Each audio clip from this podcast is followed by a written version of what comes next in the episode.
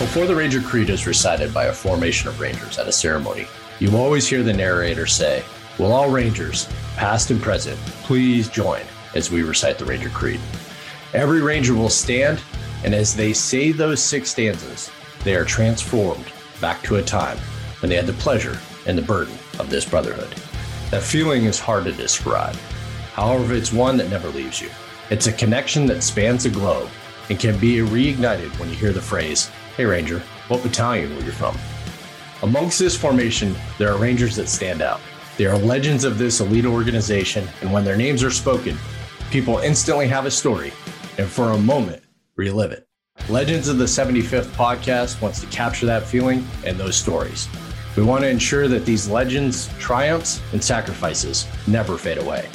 So sit back with your favorite adult beverage and listen to the stories from the legends of the 75th.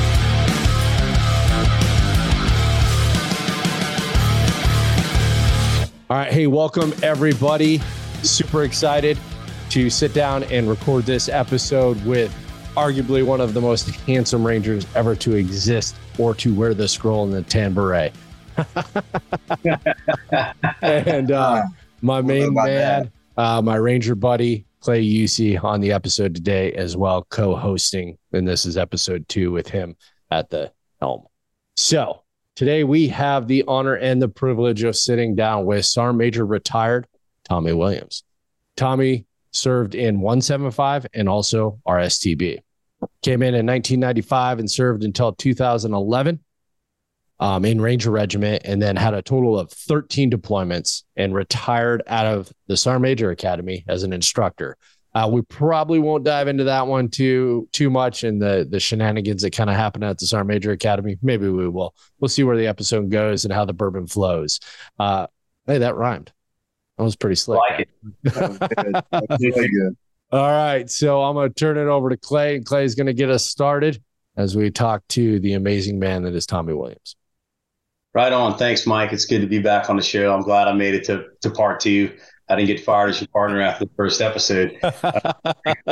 You're still on probation. That's it. I'm on my 90, right? 90 day letter. Uh, I, I, share in your enthusiasm. I'm super fired up. Uh, you know, when I when I think of uh, amazing Rangers that I had the uh, the blessing uh, to serve with. You know, Tommy Williams is always in the 1% of the 1% of that. Tommy, we're super excited about having you on the show today, Ranger Buddy. It's good to catch up with you a little bit before, but you know, today is more about Ranger Tommy Williams than it is about Ranger Clay Usey and or Ranger Mike Burke. So, you know, I, I want to jump in here right away, man, and just, you know, showcase to the community, some of these younger Rangers, our new subscribers that are diving in, a, a, you know a day in the life and over a phenomenal career of Ranger Tommy Williams. And uh, you know, I'm going to start it off with like, tell us why you wanted to off with like, tell us why you wanted to give us a glimpse of you know how you got started, what motivated you to join the army, and your your walk and your path to becoming an Army Ranger.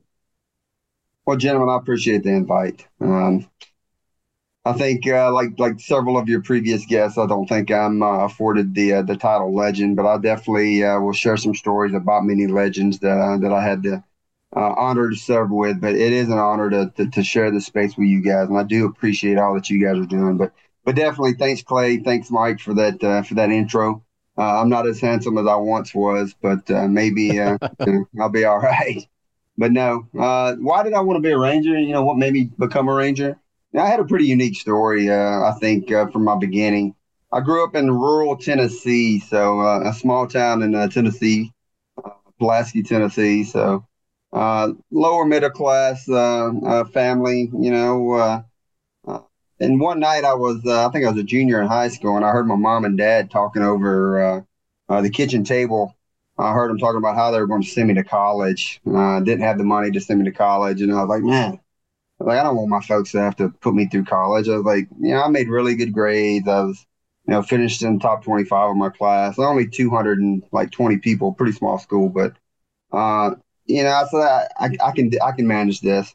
And it just so happened shortly after I'd heard that conversation, one of my uh, fellow football players on the football team said, "Hey, I got this recruiter that's going to take me to take me to lunch, man. You want to come with me?" And uh, you know, get a free lunch out of it. I'm like, yeah, sure. Let's let's go get a burger. Free food. That's how they get free you. food. Yeah, yeah. So uh, my recruiter, uh, you know, gave the pitch and uh, he talked about college money, and I was like, man, I was like, hey, I'd, I'd like to do that.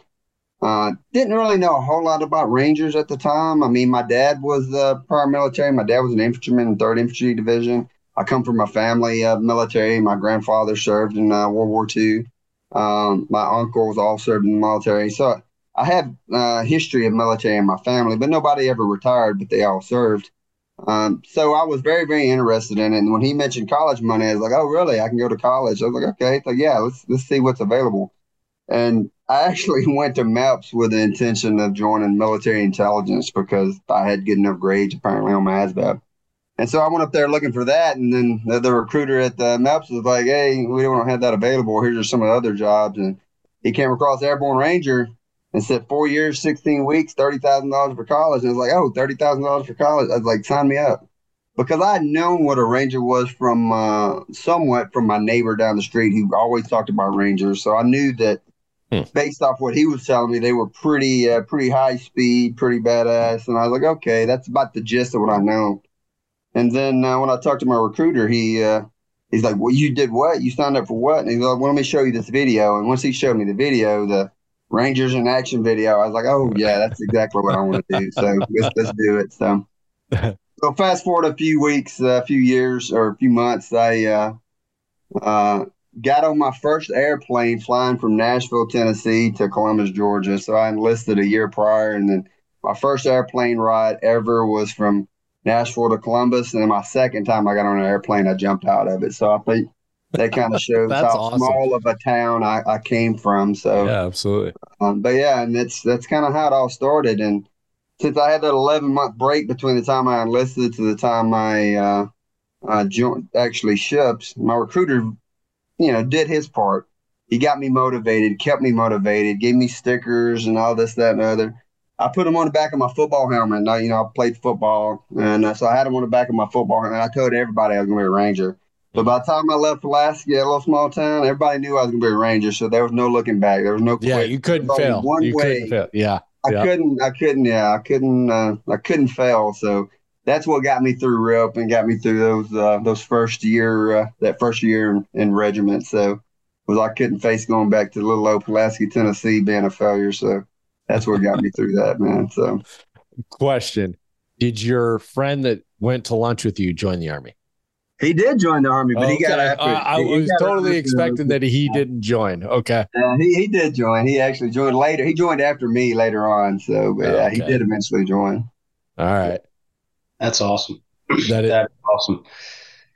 So, started that first Ranger Battalion. Tell us yeah. about the uh, the first Imperial Battalion. As uh, you know, all of us that never had the opportunity to be there refer to you guys as. I think you guys do, right? Yeah, I mean that that's yeah, that's one of the few names that we have. I think the Beach Battalion or whatever it's called. But yeah.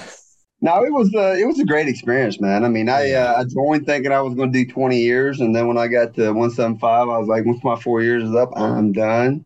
Uh, as a private, like uh, most privates in Ranger uh, Ranger Regiment do, uh, you know, one of the first things that stands out is the the guy that picked us up, picked me up at the PAC office came up and man, he was very direct. He had the knife cutting uh, hand, and he was very, very direct. And man, he was giving us the business, and I was like, man, I was like, this this NCO is you know all over us. I mean, he was getting in us, and we get to the uh, you know we get to the barracks and whatnot after about an hour, hour and a half, and then uh, the next morning after uh, after that gentleman uh, took care of us in uh, you know the typical Ranger way uh, we show up in formation. I see him over uh, in uniform after PT when we were in uniform, and he was a PFC.